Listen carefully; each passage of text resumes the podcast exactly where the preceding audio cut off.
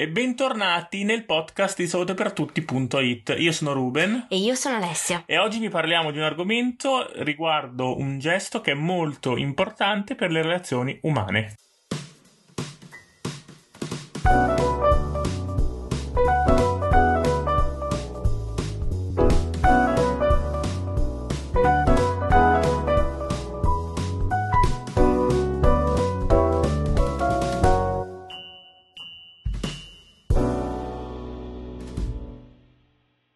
Parliamo proprio dello stringere la mano, dell'importanza quindi di eh, un gesto che è semplice, antico, ma comunque molto diffuso. È un gesto che negli anni ha sviluppato una sua coreografia una sua simbologia ed è diventato per molti qualcosa di praticamente automatico.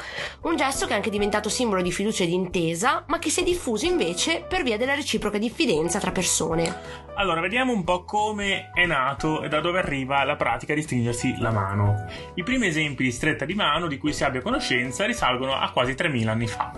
Una delle primissime raffigurazioni è infatti del IX secolo a.C., in un autorilievo in cui a darsi la mano in segno di alleanza sono un re assiro e un comandante babilonese, quindi eh, siamo un po' indietro nel tempo. Assolutamente. Si trovano poi raffigurazioni, racconti e resoconti di strette di mano anche nella Grecia antica, dove tale pratica veniva chiamata dexiosis, ovvero darsi la mano destra. Ne parla Omero e se ne vedono vari esempi anche nell'arte funeraria.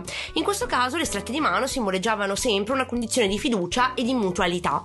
Dall'antica Grecia la stretta di mano si diffuse an- anche in altre culture, in particolare in quella romana, continuando nella maggior parte dei casi a rappresentare connessioni, rispetto ed alleanza tra persone che potevano essere coniugi, politici, amici religiosi o soldati. Ma la stretta di mano sopravvisse anche per tutto il Medioevo. Ai tempi della peste si diceva che si impedissero i baci, ma non le strette di mano. E nel XVII secolo, quando rischiava eh, forse di passare di moda, divenne in realtà un gesto particolarmente caro ai quaccheri. Nel XIX secolo la stretta di mano iniziò ad essere codificata da chi si occupava di buone maniere e cerimoniali e pensate che già nel 1877, in piena età vittoriana, uscì una guida al galateo della stretta di mano. Si dice che Abraham Lincoln, presidente statunitense dal 1861 al 1865, fosse un gran stringitore di mani. Sempre in quegli anni, a Teano, in Campania, si dice anche che si fossero stretti la mano Giuseppe Garibaldi e Vittorio Emanuele II. Ma non esistendo la fotografia, questo in realtà non è sicuro, non E abbiamo esistendo certezza. quindi anche le loro mani, non, non- non è-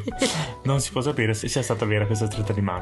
Giusto, ma venendo proprio al Novecento, in quest'epoca le strette di mano continuarono a conquistare terreno, perché ovviamente continuavano ad essere un modo molto efficace per rendere in una sola immagine l'intesa tra due persone. Infatti, proprio grazie alla fotografia, quell'immagine divenne di facilissima e velocissima rappresentazione. Ma veniamo ai giorni nostri. Di recente le strette di mano sono diventate un simbolo distintivo tra i tanti capi di Stato, tra cui Donald Trump. Nonostante avesse inizialmente definito un ges- il gesto come una cosa barbara, durante la sua presidenza lo aveva spesso usato per provare a mostrarsi sicuro e in qualche modo superiore rispetto agli altri capi di Stato o di governo a cui lo stringeva. C'è un aneddoto molto curioso che riguarda proprio la figura di Donald Trump. Si parlò molto della sua lunghissima ed elegante stretta di mano al presidente giapponese Shinzo Abe, o di quelle profondamente analizzate con il premier francese Emmanuel Macron o con il canadese Justin Trudeau. Il popolare quotidiano del New York Times aveva raccontato le sue perplessità e preoccupazioni riguardo al futuro della stretta di mano in un mondo dominato dalle nuove tecnologie.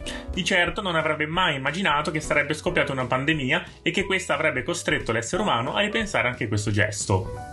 E perché abbiamo scelto appunto di parlare proprio della stretta di mano in questa puntata del podcast di salutepertutti.it? Perché appunto con l'arrivo della pandemia da Covid-19 è un gesto che non si è più utilizzato ovviamente per eh, ridurre la diffusione del, del virus e anche perché si sta pensando che sparisca anche dopo il Covid. Tutto vero? Quindi si stanno cercando quelli che sono delle- de- dei saluti alternativi. Assolutamente, infatti quali soluzioni alternative si possono adottare, dato che qualcuno all'inizio aveva provato no, con un saluto gomito contro gomito eh, appunto a salutarsi, ma questo era stato sconsigliato dal capo dell'OMS perché costringe le persone comunque ad avvicinarsi e toccarsi. Quindi quali sono le, le opzioni possibili restanti? Allora, tra le opzioni possibili ci sono il Namaste, in cui a unirsi sono le due mani di una stessa persona mentre si fa un piccolo inchino.